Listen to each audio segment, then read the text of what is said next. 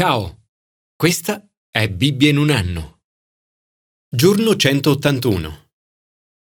Recentemente nella chiesa di HTB Holy Trinity Brompton ho avuto l'onore di intervistare Moitaba Hosseini.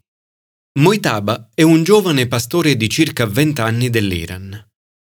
Qualche anno fa nel suo paese è stato incarcerato per aver organizzato degli incontri cristiani nelle case. In carcere si è trovato in compagnia di assassini e spacciatori di droga. Ha trascorso lunghi periodi di isolamento, non sapendo se o quando sarebbe stato rilasciato. Un giorno ha iniziato a sentire forte la presenza dello Spirito Santo, che lo incoraggiava a portare la buona notizia di Gesù anche tra quelle pareti. Così, alla prima occasione, ha iniziato a condividere con gli altri detenuti la sua testimonianza ed il Vangelo, proclamando che Gesù è vivo. Ripensando a quell'esperienza, oggi Moitaba dice Non importa in quale situazione ti trovi. Per il regno di Dio puoi operare ovunque, in qualsiasi luogo egli ti collochi. In quel momento Dio mi aveva collocato in un carcere. Ripensando ad uno dei suoi compagni di carcere che aveva incontrato Gesù, ricorda questo particolare. Dio mi stava dicendo, Muitaba, qualsiasi cosa possa esserti successa, come stare lontano dalla tua famiglia, tutta l'umiliazione, tutte le sofferenze, i dolori e l'isolamento e tutto quello che ti è capitato, ne è valsa la pena. Per quest'uomo che si è avvicinato a Cristo, ne è valsa la pena. Il messaggio di Gesù è il più potente messaggio del mondo.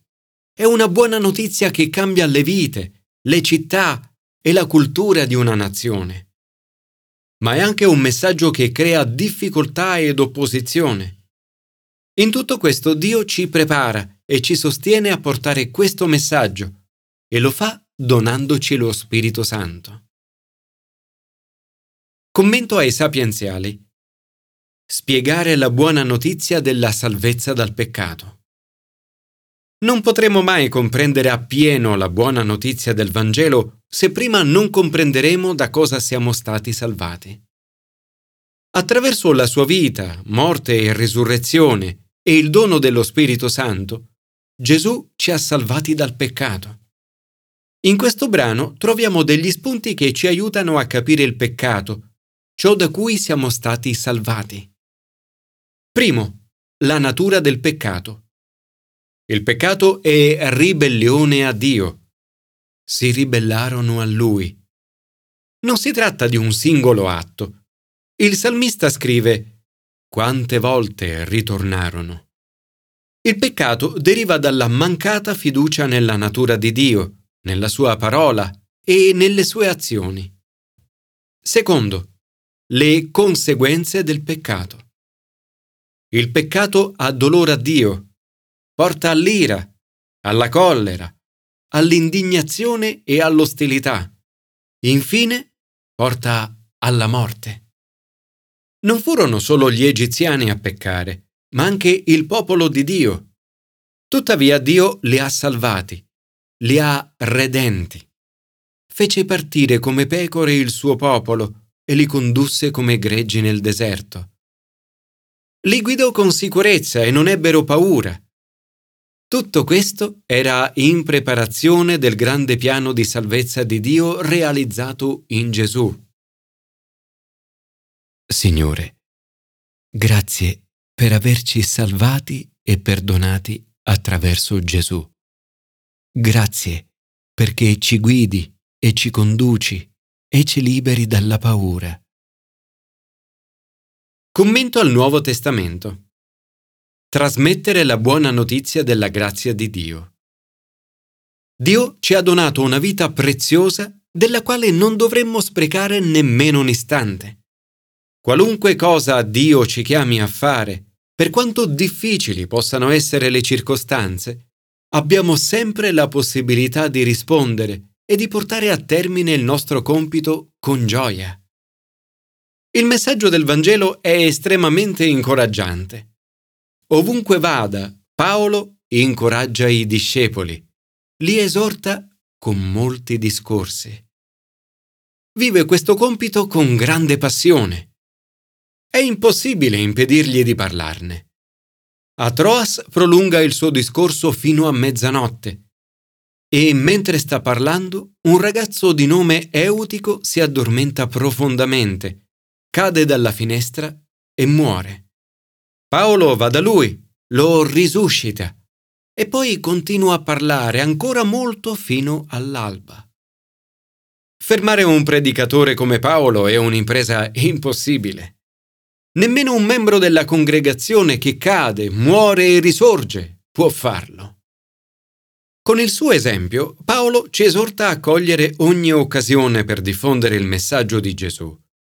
Dice, Non mi sono mai tirato indietro dal dovere di annunciarvi tutta la volontà di Dio, in pubblico e nelle case. Quello di Paolo è un lavoro incredibile. Si mette in gioco con tutta la sua vita. Non ha paura di morire per questo non si considera indispensabile. Dice, non ritengo in nessun modo preziosa la mia vita, purché conduca a termine la mia corsa e il servizio che mi fu affidato dal Signore Gesù, di dare testimonianza al Vangelo della grazia di Dio. Sa che non sarà una passeggiata e che di città in città lo attendono catene e tribolazioni. Sarà messo a dura prova e dovrà spargere molte lacrime. Ma perché fa tutto questo? E perché è così importante? 1. Potenza delle parole. Dio ci ha consegnato il messaggio più potente al mondo.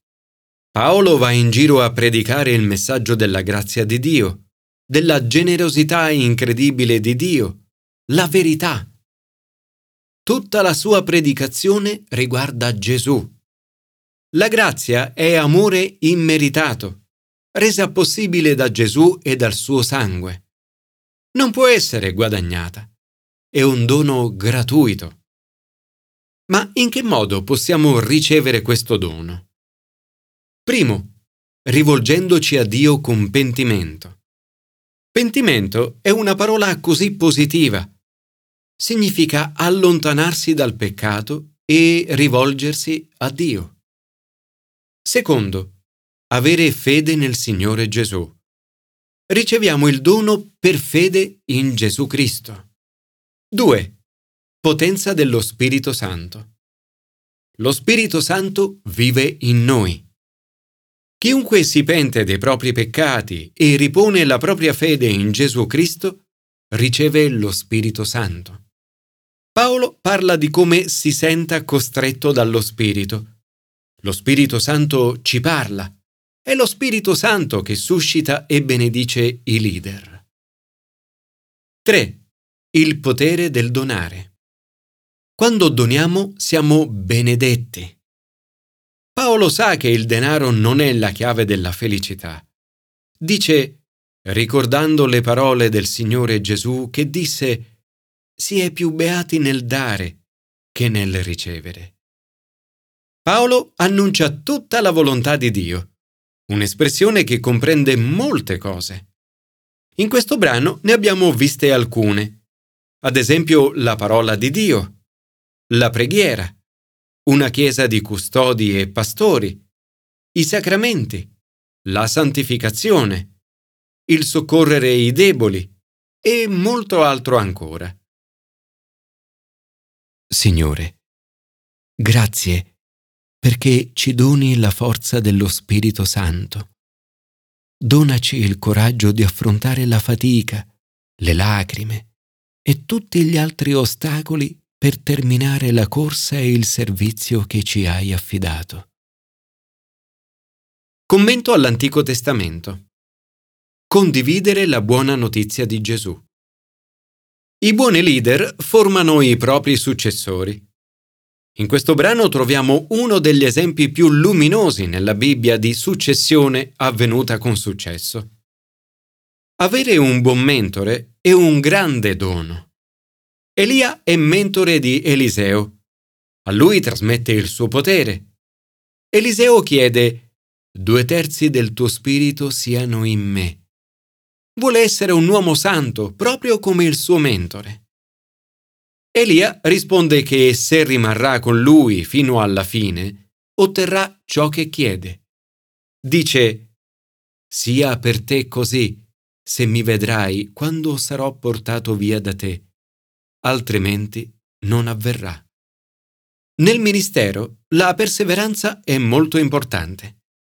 È facile iniziare con zelo ed entusiasmo, ma non tutti hanno la capacità, come Eliseo, di sopportare il duro lavoro, le difficoltà e le delusioni e di andare fino in fondo.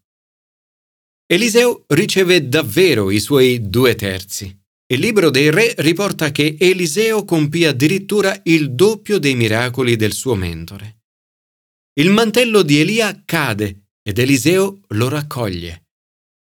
Tutti i presenti riconoscono che Eliseo è il successore di Elia, unto dallo Spirito.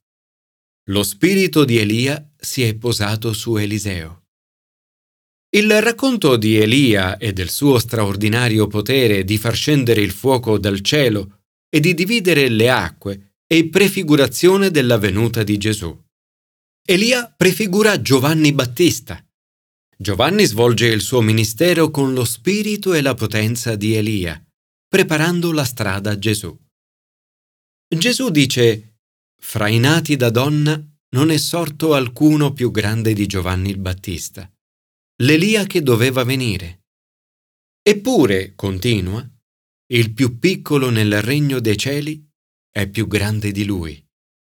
Con queste parole Gesù rivela che ognuno di noi è più grande degli stessi Elia, Eliseo e Giovanni Battista. In altre parole, ogni cristiano il più piccolo nel regno dei cieli, si trova oggi in una posizione migliore di quella dei grandi Elia e Giovanni Battista, e questo almeno per due motivi.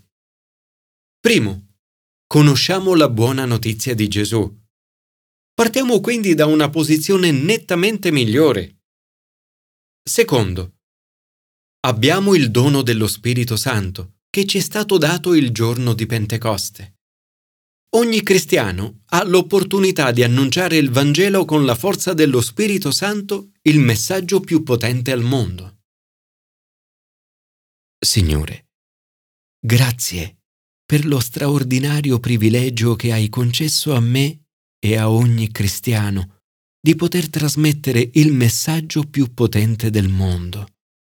Grazie, perché questo è un messaggio che trasforma le vite le comunità e le culture.